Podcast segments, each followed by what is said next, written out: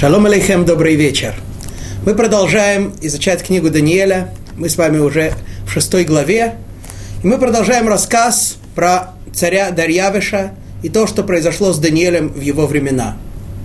Итак, мы помним, что Дарьявиш, несмотря на то, что он противостоял э, на выходные цару в частности и Вавилонскому царству вообще, и он э, как руководитель Медийского царства, сменил вообще всю Вавилонскую династию, все Вавилонское правление.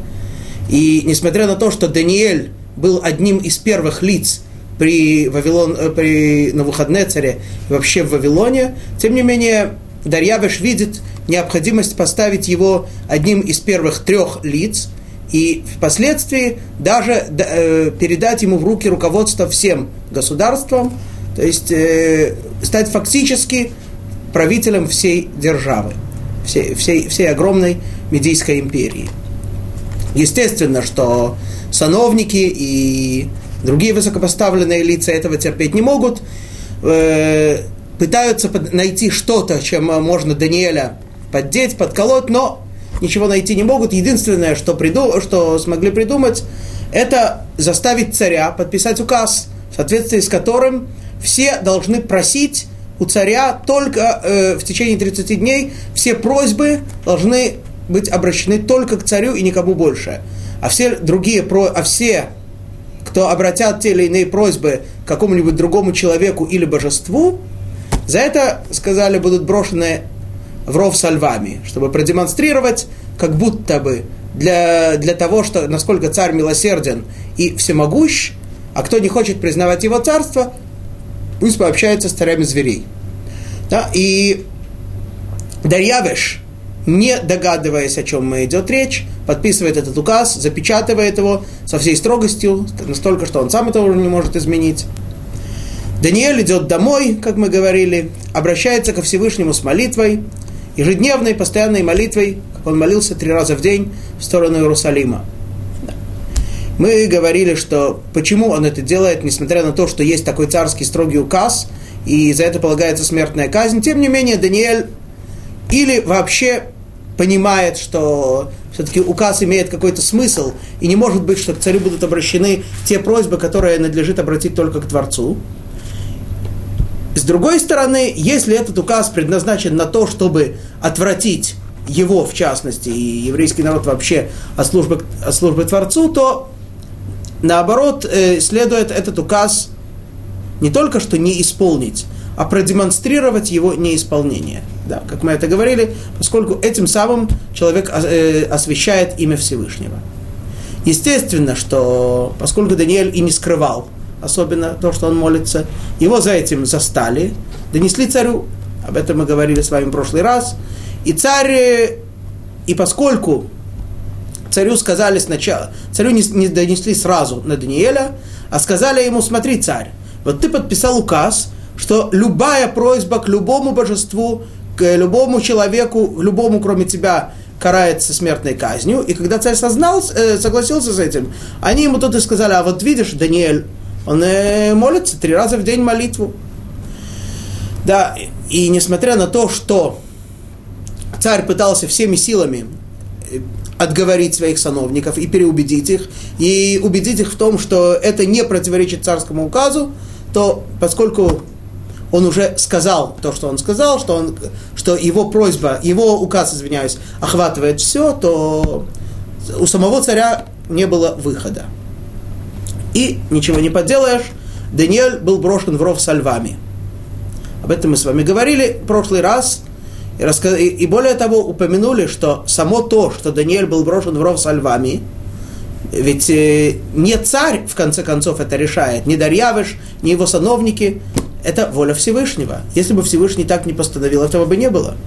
Более того, мы с вами сказали, что и так э, провели слова мудрецов о том, что это было наказанием за то, что произошло несколько десятков лет назад, когда Даниэль сказал, э, дал на выходные цару совет, как отдалить исполнение воли Всевышнего, как отдалить э, наказание на выходные цару, что он одичает и станет подобным животному, как это отдалить? Даниэль дал ему совет, что ты делай, давай цдаку, давай жертву, э, пожертвования, корми бедных и так далее. Это запрещено было делать, и за это получил Даниэль такое наказание. Это мы все сказали, только не объяснили одну очень важную вещь. Всевышний правит миром так, что один из законов, в соответствии с которыми Всевышний управляет миром, это то, что Всевышний воздает человеку то, что называется мера за меру. Меда кенегед меда. То есть есть непосредственная связь между действием человека, например, плохим каким-то э, действием человека, и наказанием за это. Как связан совет Даниэля на Навуходнецеру с тем, что он был брошен в ров со львами? Это можно объяснить так. Когда человек э, начинает грешить, когда человек не просто грешит, а всю жизнь строит в соответствии с грехом, в соответствии с нарушением воли Творца, в соответствии с... Вся жизнь его противоположна тому, что от него требуется, то человек теряет человеческий облик и практически становится зверем. Да. Для этого у всех народов говорится, что самый, самый опасный зверь это, это человек. Действительно, человек, который не живет так, как он должен жить, и все дальше и дальше отходит от правильного пути, он действительно становится зверем.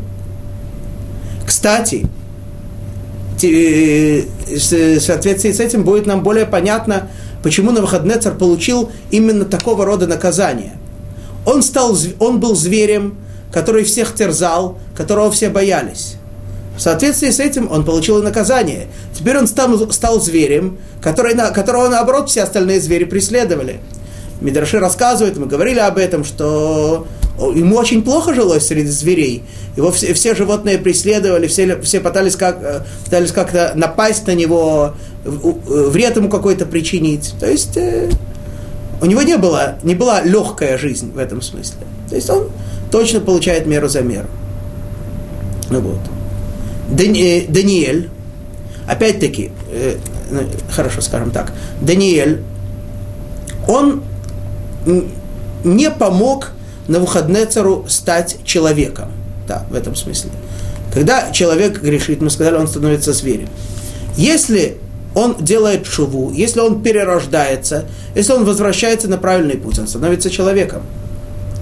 Но если он остается такой, какой он есть, и мы ему просто помогаем, то тем самым мы как бы подкармливаем в нем зверя. Сказал Всевышний, если ты подкармливаешь зверя своими мыслями, своими, своими идеями, своими советами, то тебе в соответствии с этим будет наказание, что ты будешь собой подкармливать зверей. Поэтому Даниэль был брошен в ров со львами. Э, понятно, что такое, наказа... такое строгое наказание, такая, такое явное соответствие и такое строгое соответствие между сделанным Даниэлем и наказанием им полученным не получает каждый человек. Такое получает только человек очень святой, очень праведный и очень близкий ко Всевышнему. Поскольку чем ближе человек ко Всевышнему, чем святее человек, тем строже Всевышний от него, э, от него, э, с него спрашивает, чем, тем более строгие требования Творец на него возлагает. Поэтому, именно поэтому Даниэль и получает такое строгое наказание. Однако, как мы видим, все, поскольку именно с одной стороны, за то, что было, Даниэль получает такое наказание. С другой стороны, из-за того, что он идет и освещает имя Всевышнего, за это он получает избавление. То есть он брошен в ров со львами, но мы помним, что львы не то, что, не, не то, что его не растерзали, хотя были очень голодные, о чем мы поговорим сегодня, но не только не то, что они его не растерзали, но даже не царапнули, даже не нанесли ему никакого вреда. И даже от падения в ров, надо понимать, что он был глубокий, иначе бы львы выскочили наружу. Э, да, от падения в ров он не получил никакого повреждения, никакого ни царапины, ни синяка, ничего. Наоборот, львы, так сказать, собой э, легли и, так сказать, смягчили ему удар от падения, и там Даниэль был. И мы помним, что Даниэль сначала был печален, поскольку все-таки это была непростая ночь, это была ночь Песаха, и он не мог отпраздновать э, пасхальную ночь, не мог провести пасхальный седер, как это делается во всех еврейских домах. Да, и, и дополнительное чудо произошло для Даниэля. Всевышний с помощью ангела, э, послал ангела, который принес ему пророка Хавакука, а вместе с ним всю необходимую провизию. Да, мацу, вино, горькую зелень. Так, два этих великих человека сидели в окружении большого числа слушателей и э, рассказывали о выходе из Египта э, всю ночь. Так прошла эта ночь, счастливая ночь для Даниэля и его соратника Хавакука. Львы сидели и слушали, хотя были и голодными, но питались духовной пищей. А Дарьявыш, мы помним, был эту ночь действительно очень печален, не мог ни спать, ни есть, ни, ни веселиться. Почему? Потому что ему действительно было очень жалко Даниэля, и как он не старался его э, вызволить, как он не старался его оправдать, у него ничего этого не получилось, да, и э, вынужден был подчиниться своему собственному указу. Единственное, что перед э, тем, как Даниэля бросили в ров, мы помним, Дарьявыш благословил его, что Всевышний спасет тебя. И вот наступает утро. Даниэль читает Шма, Дарьявыш подходит к рву со львами и печальным голосом взывает к Даниэлю, к Даниэлю, спрашивая его, «Даниэль, слуга Бога живого, которому ты постоянно служишь, смог ли Бог твой тебя и спасти от львов?» да. Дарьявыш, хотя и понимал, что Даниэль заслуживает спасения, но еще не был достаточно уверен, настолько ли силен Творец, что может спасти его от львов. Да. На этом мы с вами остановились в прошлый раз. Итак, Даниэль не сразу отвечает Дарьявушу, поскольку читает Шма, э, исполняет свою ежедневную обязанность. И вот он отвечает Дарьявушу. Итак, 26 глава, 22 стих. Эдайн Даниэль им Малка Малил, Малка Лаал Минхаи. Тогда сказал Даниэль царю, царь, жив будь вовеки. Даниэль восхваляет, благословляет царя, восхваляет царя. Нет у него никакой претензии к Дарьявышу. Не только потому, что он, так сказать, был хороший, заботился о Даниэле, просто потому, что не он вообще не, э, здесь ничего решает, все решает Творец. И, царь, и царя, он поставил царя, царя он восхваляет, царя он воспевает. 23 стих. Элахи шлах малахей וסגר פום ארייבתה, ולא חבלוני כל קבל דיקא דמוהי זכו אשתכחת לי, ואף קדמך מלכה חבולה לא עבדית. Бог мой послал ангела своего, и он закрыл пасть львам, и не причинили мне они никакого вреда, ибо оказался я чист перед ним, и перед тобой, царь, не совершал я преступления. Говорит Даниэль, ты волновался всю ночь, не спал всю ночь, что со мной было.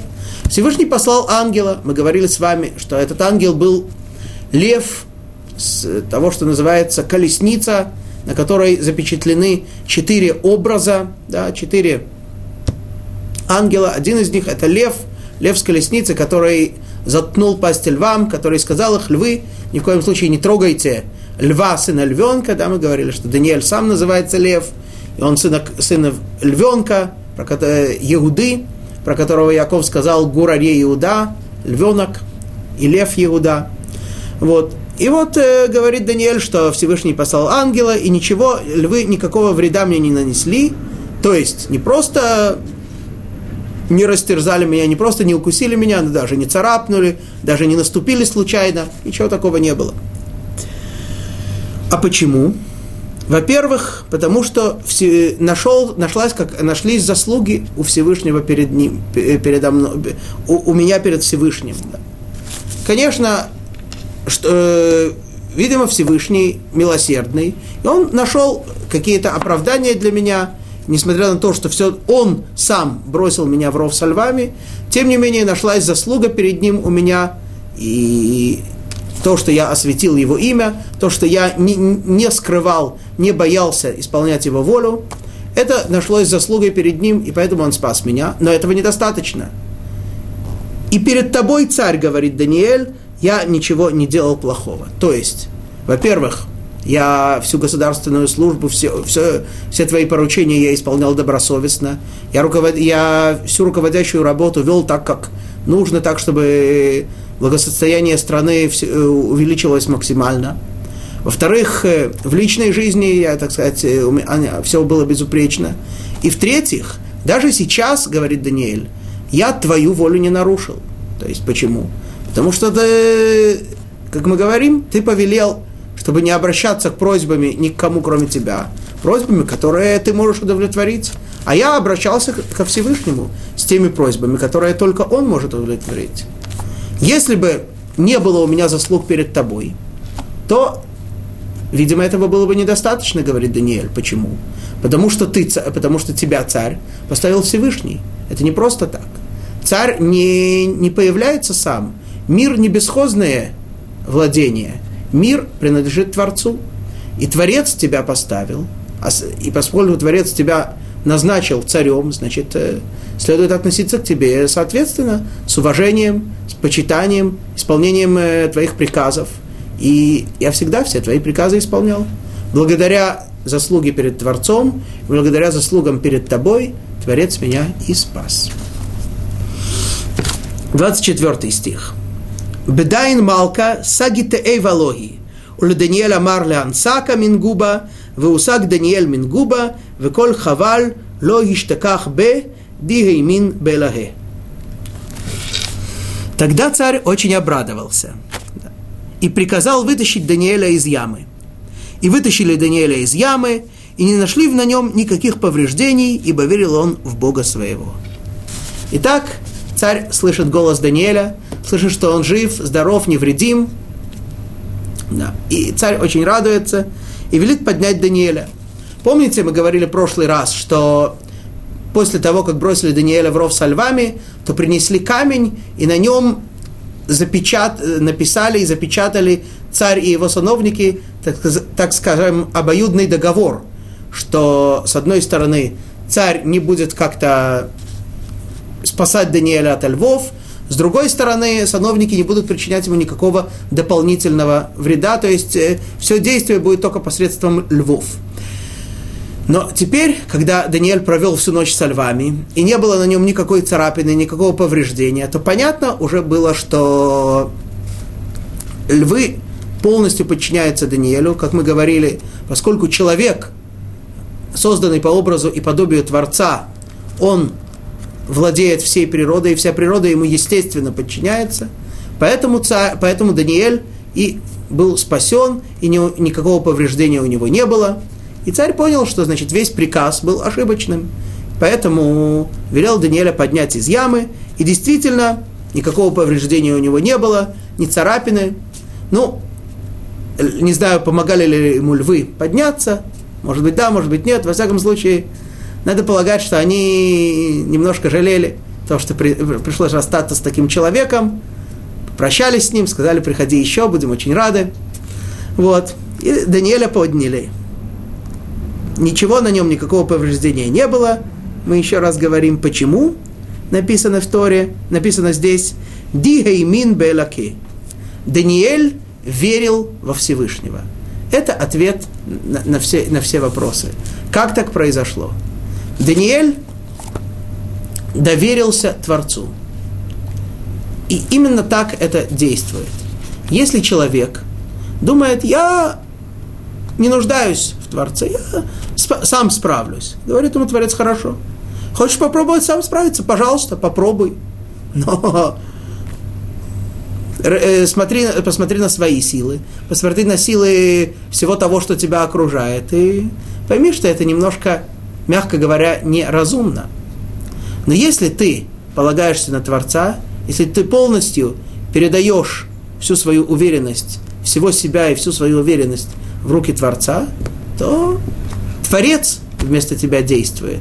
А для Творца нет ничего невозможного. Есть э, очень важное, очень интересное объяснение известной фразы мудрецов, в скобках заметим.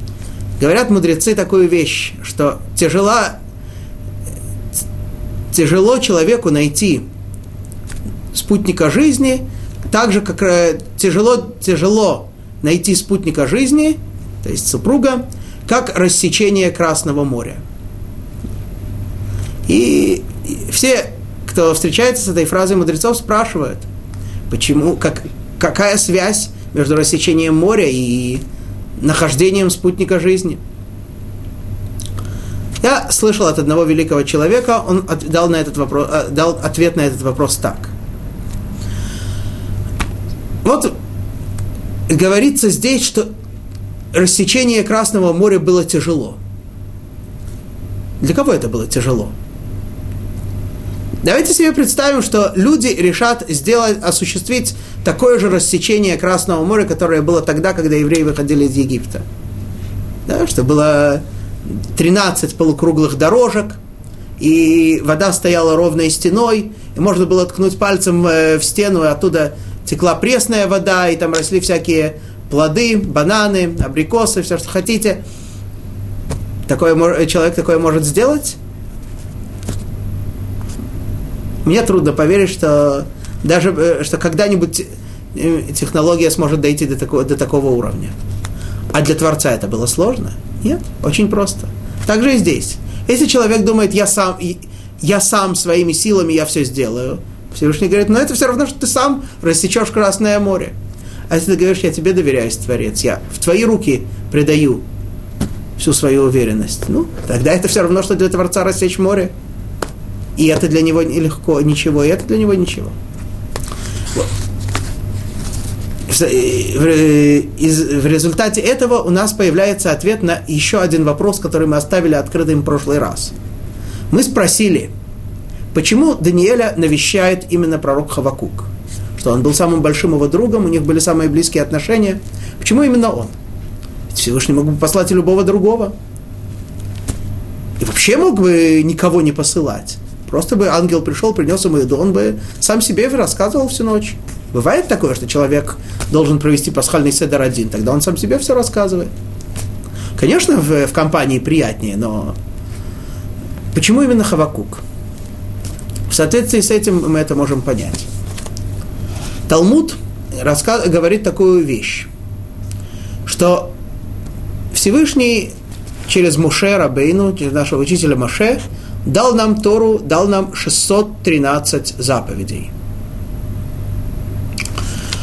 То есть во время Моше все евреи могли одновременно держать в голове и в сердце все эти 613 заповедей, и все их исполнять, это, так сказать, и изучая их, понимая их. Но не все может каждый человек исполнять и не всегда, естественно. И заповеди касаются мужчин, касаются женщин, касаются священников, касаются... То есть, э, но, но тем не менее, все эти 613 заповедей являются, так сказать, э, путями к совершенству. Человек мож, мог одновременно взять в руку все эти 613 путей, все эти 613 источников и всеми ими идти к совершенству. Однако с течением поколений, рассказывает Талмуд, люди уже не могли одновременно охватывать все эти 613 источников.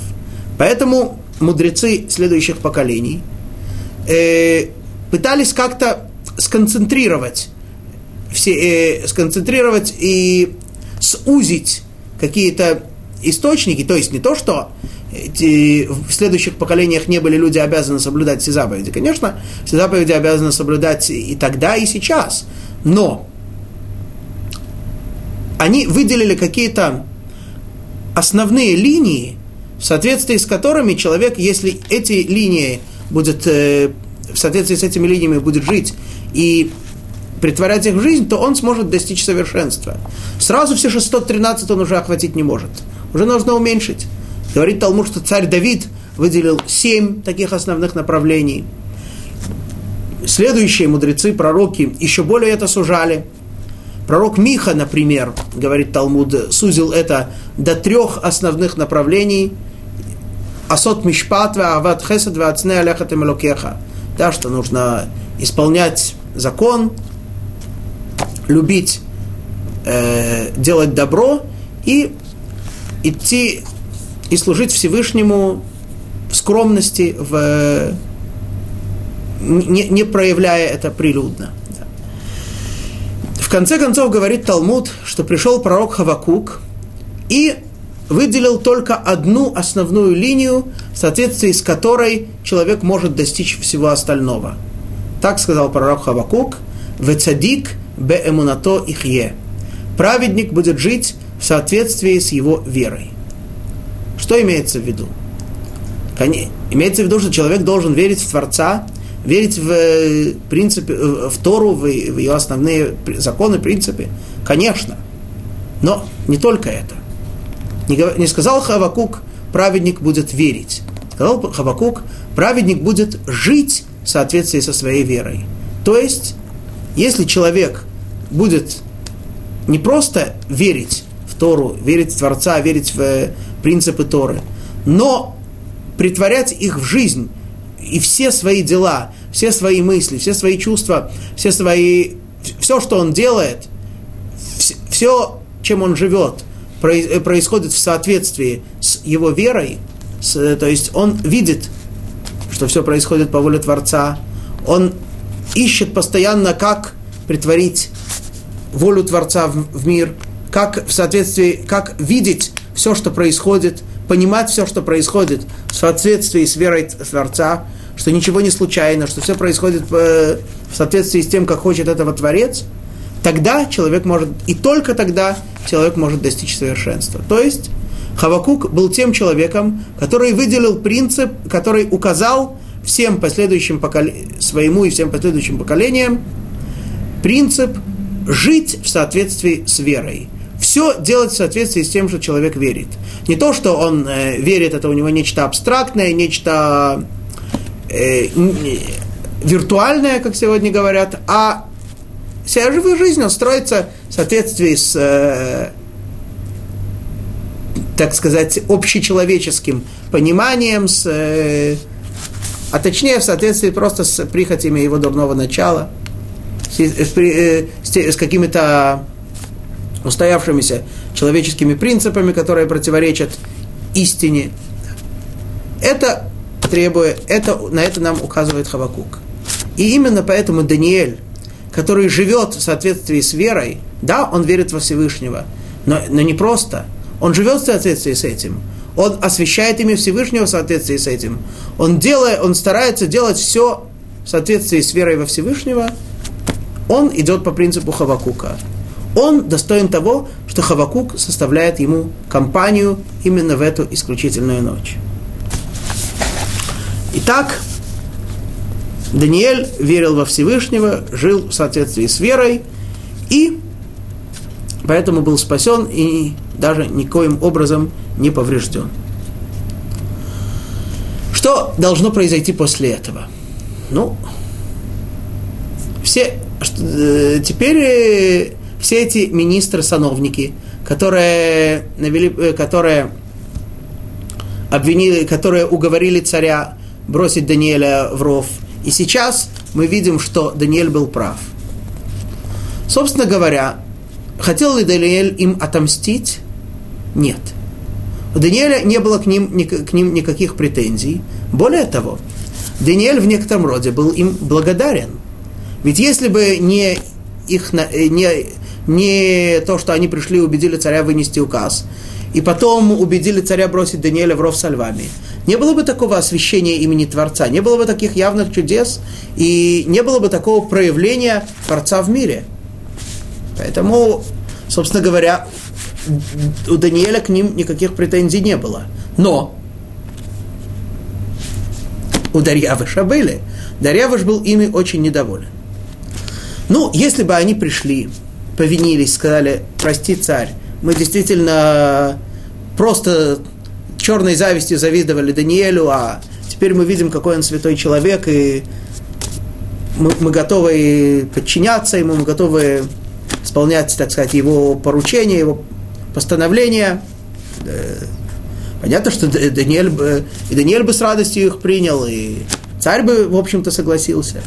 Однако они не пошли этим путем. Они сказали, Ваше Величество, ну, это еще не доказательство. Смотри, Даниэль, э, ты говоришь, что Даниэль всю ночь со львами провел и остался живой. Так э, львы, наверное, сытые были. Они, у них уже им, а, их от одного вида еды вороти, воротит.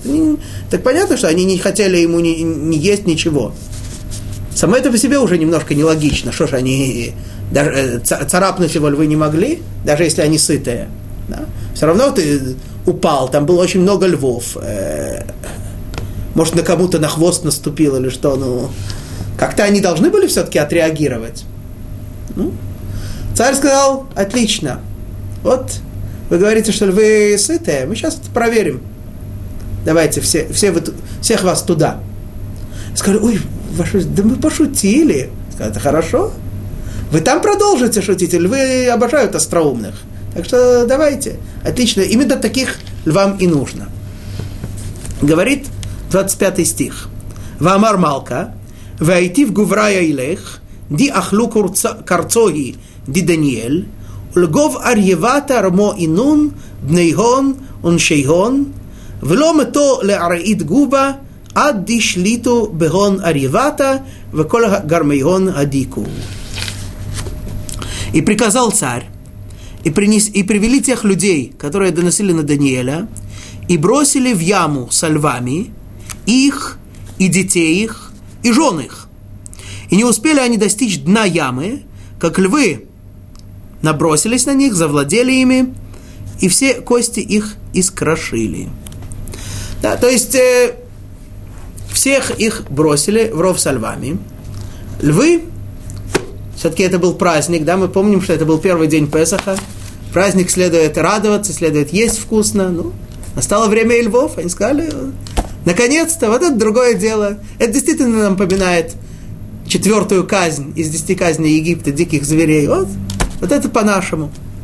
Да, и действительно, несмотря на то, что львов было много, эти, э, и этих тоже было много, э, несмотря на то, что людей было много, львов тоже было много, и, в общем, э, всех их с радостью съели, и кости все э, э, и, и, и кости, в общем, все обглодали, в общем, до конца.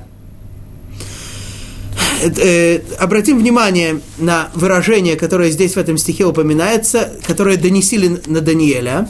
В оригинале это звучит «ди ахалу карцоги».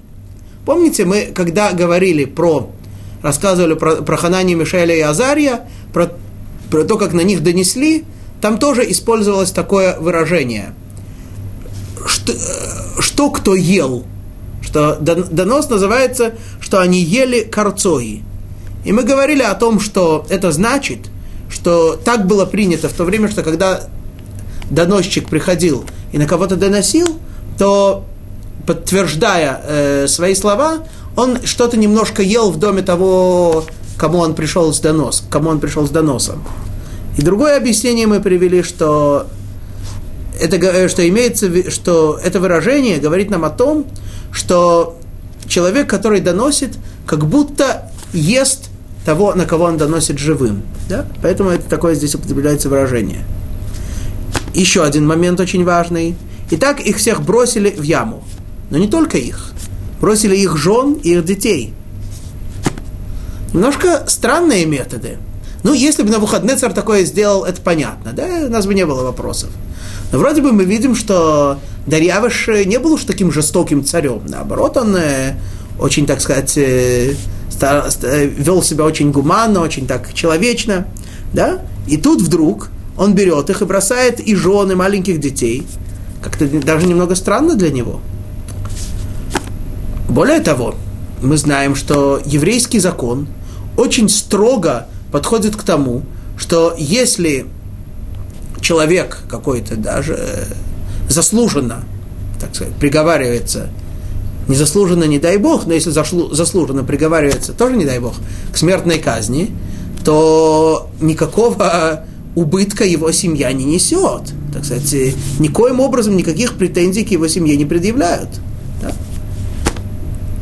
Так сказать, наоборот, написано в, в Галахе, в еврейском законе, что так сказать, к ним приходят свидетели, которые на него засвидетельствовали перед еврейским судом. Они приходят к ним, они вместе, так сказать, едят трапезу и празднуют, что истреблено зло с земли.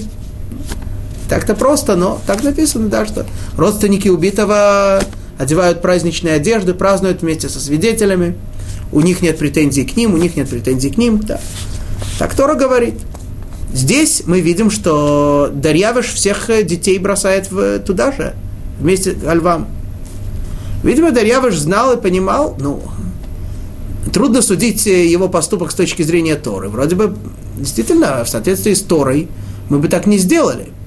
Тем не менее, Дарьявыш своей царской властью э, проявляет силу своей власти и так поступает. И мы с вами понимаем, что опять-таки точно так же, как то, что Даниэль до этого был брошен в рост со львами, это воля Творца. Также и на данный, в данном случае это воля Творца. Можем ли мы ее понять? До конца, конечно, нет, но, может, но немножко постараемся. Да, э, Дарьявыш понимал, и даже если он этого не понимал, то его направили, что говорится, муж и жена одна сатана, что жены были заодно с мужьями. И наверняка жены и подбили мужей, э, э, и во всяком случае поддержали мужей во всем том, что они донесли на Даниэля, и они, они своим мужьям прежде всего говорили, да как ты можешь это терпеть, он, э, он назначил Жидана всеми вами руководить, а вы это терпите, да, и, и, и так далее, и так далее, и так далее. Вот. А дети? Дети, выросшие в таком доме, настолько пропитались такой атмосферой зависти, желанием растоптать другого, желанием э, возвеличиться за счет другого. Всевышний сказал, пусть лучше они, пока это у них все, так сказать, э, в потенциале, уйдут из этого мира, чем, э, чем когда это все хас шалом притворится в действии. Так что, так Всевышний наказывает и их, и их жен, и их детей, и всех их бросили, и львы их всех обглодали. 26 стих. Бедайн дарьявеш малка, ктав лехол амамая, умая велишная, ди дайрин бехол ара, шламхон изге. Тогда царь Дарьявеш написал всем народам, племенам и языкам, живущим во всей стране, да возрастет благополучие ваше. Дарьявеш посылает всем народам, мы помним, что народы, то, что здесь говорится, народы, нации, языки – это общности людей, объединенные или общим, э, общим руководством, общим управлением, или общим языком, или общей религией. Да, всем э, народам, всем находящимся в его империи, он рассылает письма и прежде всего желает им мира и благополучия. А затем пишет им так, 27 стих. Мин кодамай сим теэм ди бехол шолтан малхути лehevon заин ודחלין מן קדם אלהה די דניאל דיהו אלוהה חיה וקיים לעלמין ומלכותי די לא תתחבל ושולטני עד סופה. Мною дается повеление, чтобы во всем подвластном мне царстве трепетали и благоговели перед Богом Даниэля, ибо Он – Бог живой и сущий во веки, и царство Его несокрушимо, и власть Его бесконечна. Так Дарьявыш оповещает всех трепета... и велит всем трепетать и бояться перед Богом Даниэля. То, что Дарьявиш называет Всевышнего Богом Даниэля, это не просто он указывает, так сказать, о ком идет речь, а он говорит, что это Творец, да, как мы говорим в молитве, Всевышний он Бог Авраама, Бог Ицхака и Бог Якова. Это значит не просто, что они ему служили. Это значит, что посредством их Творец проявлялся в этом мире. Также и тут, в этом поколении, в это время, посредством Даниэля, который достиг настолько совершенства, как мы сказали, что уподобился, что стал воплощать собой образ и подобие Творца, опять-таки, так как э, имеется в виду подобие того, как Творец проявляется в этом мире. Да? Мы не можем, э, никакое творение не может уподобиться самому Творцу, какой он есть на самом деле, поскольку он бесконечен и безграничен, и ничто не может его описать. Да? Имеется в виду тому, как Творец проявляется в этом мире. Вот.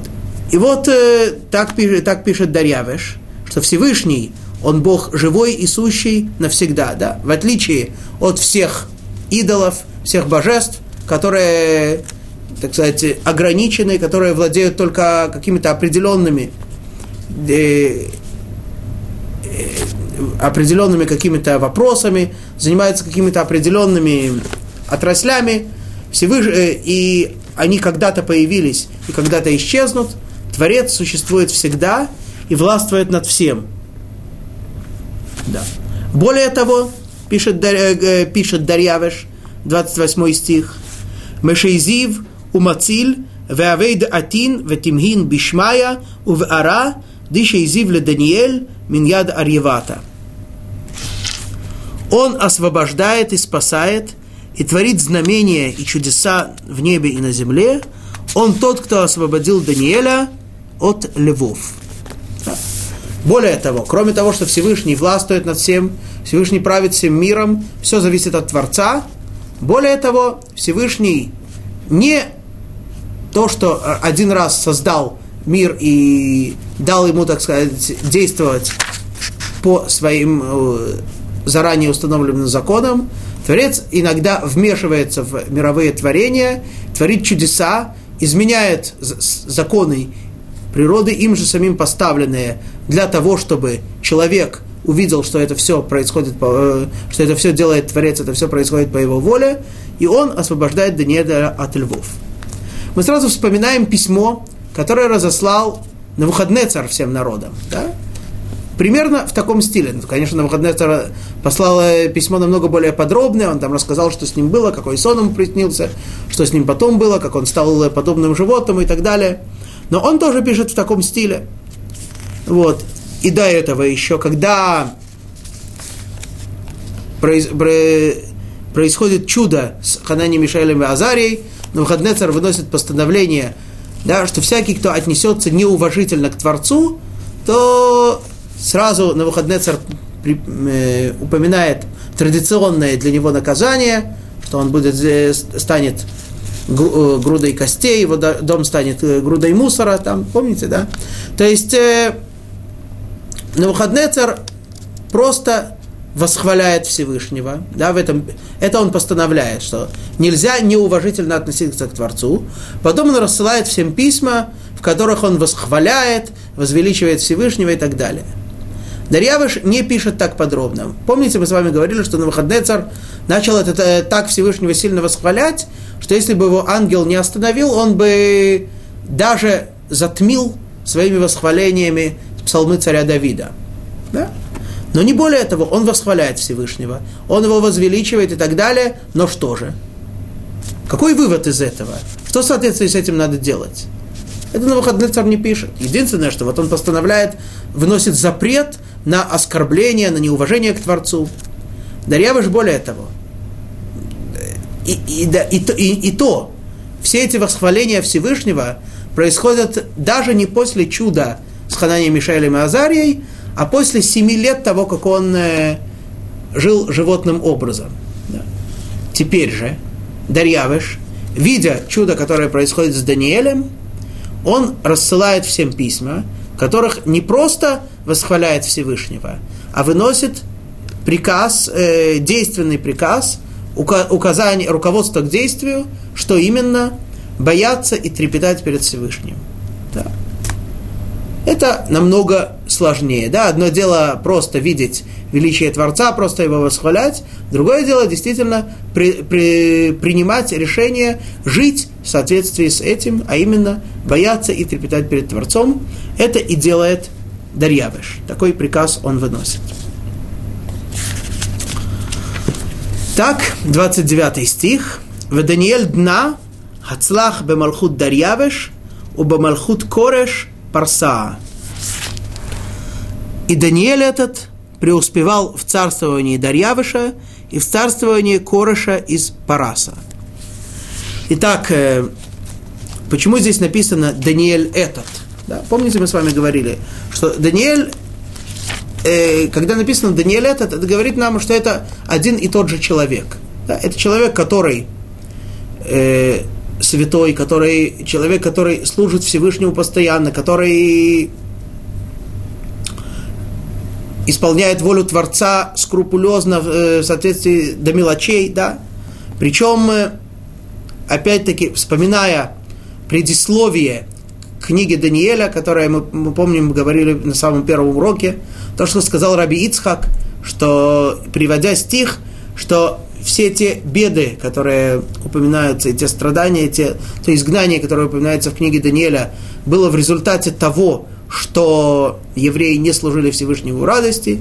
И мы говорим, что эти люди, великие люди, которых мы, Ханани, Мишель и Азария, о которых мы уже говорили, и Даниэль, о котором мы говорили уже неоднократно, своими поступками возвращ... исправляют это, они исполняют волю Всевышнего, жертвуя собой, не боясь ничего, будучи готовыми даже погибнуть, исполняют его не и исполняют их волю Творца не, так сказать, из э, не только из трепета перед Всевышним, но из большой радости, что э, служат Всевышнему в радости. Сама, само то, что они могут исполнять волю Творца и живут не просто так, это и сейчас и происходит. Даниэль с радостью молится Всевышнему, с радостью молится Всевышнему, мы говорили даже в то время, когда он стоит перед Дарьявышем и, и и принимает волю Творца быть брошенным в ров со львами, огорчается, когда не может исполнить волю Творца, провести пасхальную ночь, радуется, когда Всевышний делает ему чудо и может ее исполнить. И это тот же самый Даниэль, который вместе с этим исполняет всю государственную, всю, ведет всю государственную деятельность, служит царю. И так происходит на, во всех отраслях. И в служении Всевышнему, и в э, работе, которую он добросовестно исполняет. Итак, Дарья, э, Даниэль служит Всевышнему, служит Всевышнему, и Дарьявыш исполняет, э, ведет, руководит страной, руководит Медийской империей. Во время Дарьявыша, Дарьявыш царствовал недолго, рассказывается нам, что он царствовал всего один год, и то не полный. Потом он погиб на войне, а перед тем, как он погиб, он завещал свое царство своему зятю, которого звали Кореш. И теперь царство, центр империи переносится из Мидии в Персию, и Даниэль продолжает тоже служить и руководить страной при царе Кореше, при, да, при, царе, при сытском царе Кореше. Другое дело, что говорят комментаторы, что Даниэль не служил, не вел государственную деятельность все дни э, Короша, все дни, когда Корош руководил страной, а он довольно скоро отстранился от государственной деятельности вообще, да, поскольку смог ее передать в руки своего преемника Зрубавеля. Но об этом больше рассказывается уже не в книге Даниэля, а в следующих книгах – Э, следующих по ходу событий, книгах Эзра и Нахемья. Если даст Бог, мы их тоже будем с вами вместе изучать. Вот. Итак, э, э, на этом заканчивается историческое повествование того, что происходило с Даниэлем. Первый год царя, первый год царя Дарьявыша, единственный год, первый год царя Короша, на котором он выносит разрешение, постановление, разрешающее еврейскому народу вернуться в землю Израиля и построить храм. Об этом подробно рассказывается в книге Изра. И это бы осуществилось, если бы не было доноса на евреев, э, ложного доноса, в результате которого строительство храма отодвигается еще на 18 лет. Об этом там говорится подробно и на этом мы с вами заканчиваем шестую главу, а вместе с ней заканчиваем и рассказ про Даниэля, про события, которые произошли с ним. мы переходим ко второй части книги, рассказывая о тех великих откровениях, которые открылись Даниэлю, тех великих э, познаниях, достижениях, которые он постиг, о молитвах Даниэля. Мы, мы уже упоминали о том, что Даниэль молился. Даже указывали на законы, которые выводят мудрецы из его молитвы. Тем не менее, об, обо всем этом мы будем говорить подробно во второй части книги, начиная с седьмой главы и до конца. Но перед тем, как мы перейдем к седьмой главе, мы с вами сделаем небольшое вступление, касающееся того видения Даниэля, сна, о котором здесь пойдет речь. Заранее, э, заранее скажем, что Даниэль видел во сне нечто подобное тому, что видел в первом своем сне, о котором мы говорили на выходный царь, а именно четыре царства. Четыре царства, которые будут руководить, э, которые будут руководить э, людьми, которые будут править на земле до полного избавления, до полного освобождения. Итак, что э, мы понимаем, что четыре царства существуют не просто так. То есть в мире все предусмотрено. Творец, создавая мир, мир, естественно, все предусмотрел, все распланировал от начала и до конца. Поэтому понятно, что четыре царства, в частности, эти четыре царства, тоже являются частью плана Творца, частью заду, часть, э, задумки Творца и неотъемлемой частью истории. Итак, приведем слова мудрецов из Мидраша, комментирующего первую книгу Торы Барейшит. Самый первый стих, э, извиняюсь, второй стих Торы, да, первый стих Торы, что Всевышний создал небо и землю – в начале сотворения всесильным неба и земли. Во втором стихе написано так. Сначала зачитаем его в оригинале. Вегаарец айта тогу вавогу, вехошех аль пней тегом, вруах элохим мерахефет аль пней гамаим. И когда земля была пуста и нестройна, и тьма над бездною, а Дух Всевыш... Всесильного парил над водою. Понятно, что да, даже просто, когда мы читаем этот стих, мы понимаем, что идет здесь речь об очень высоких вещах, о вещах, которые действительно просто так человек постичь не может, которые нужно приложить очень много усилий, достичь очень высокого уровня святости, чтобы понять до конца, о чем, о чем идет речь. Вот. И вот приведем слова мудрецов, которые открывают нам о чем идет речь в этом стихе. Итак, говорится здесь, что земля была пуста. Тогу. Говорят мудрецы, в этом стихе именно упоминаются эти четыре царства. То есть четыре царства здесь указываются в плане мироздания. Тогу, слово тогу, что значит переводится на русский как пуста, имеется в виду Вавилонское царство. Почему? Потому что Ирмиягу, пророк Ирмиягу, описывая время, когда Вавилон э, правил, э, руко, когда Вавилонское царство, Вавилонская династия, а именно Навуходнецар, руководил, э, руководил всеми странами, говорит Ирмияу, я видел землю, и она Тогу. Да. В то время земля называлась Тогу во время Вавилона. То есть это упоминается, об этом идет речь в этом, в этом, в этом стихе, что земля была пуста. Дальше написано «нестройно», Богу. Да, то есть это было не некоторое проявление, когда весь мир был не, не упорядочен, не строен. Говорят мудрецы в Мидраше, это царство Мидии и Персии. Что все было, так сказать, неупорядочено. В частности, приводится цитата из книги Эстер «Ваявхилу легави эт Хаман». Попросту мы бы перевели, что поторопились привести Хамана на пир. Да, тут речь. Но слово «ваявхилу» однокоренное, так видят это мудрецы, со словом «боу» нестройное. Здесь указание на то, что это время персидского и медийского царства. Далее, хошех, тьма. Говорят мудрецы, имеется в виду греческое царство. Почему?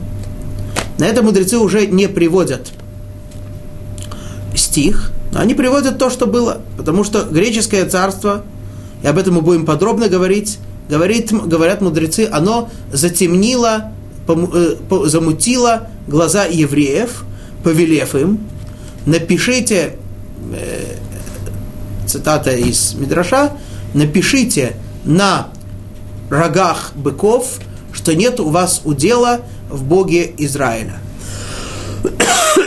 Это было повеление греческое, греков, греческой идеологии евреям, но оставим это пока необъясненным. Даст Бог, когда дойдем до рассказа о Третьем Царстве, поговорим об этом подробнее.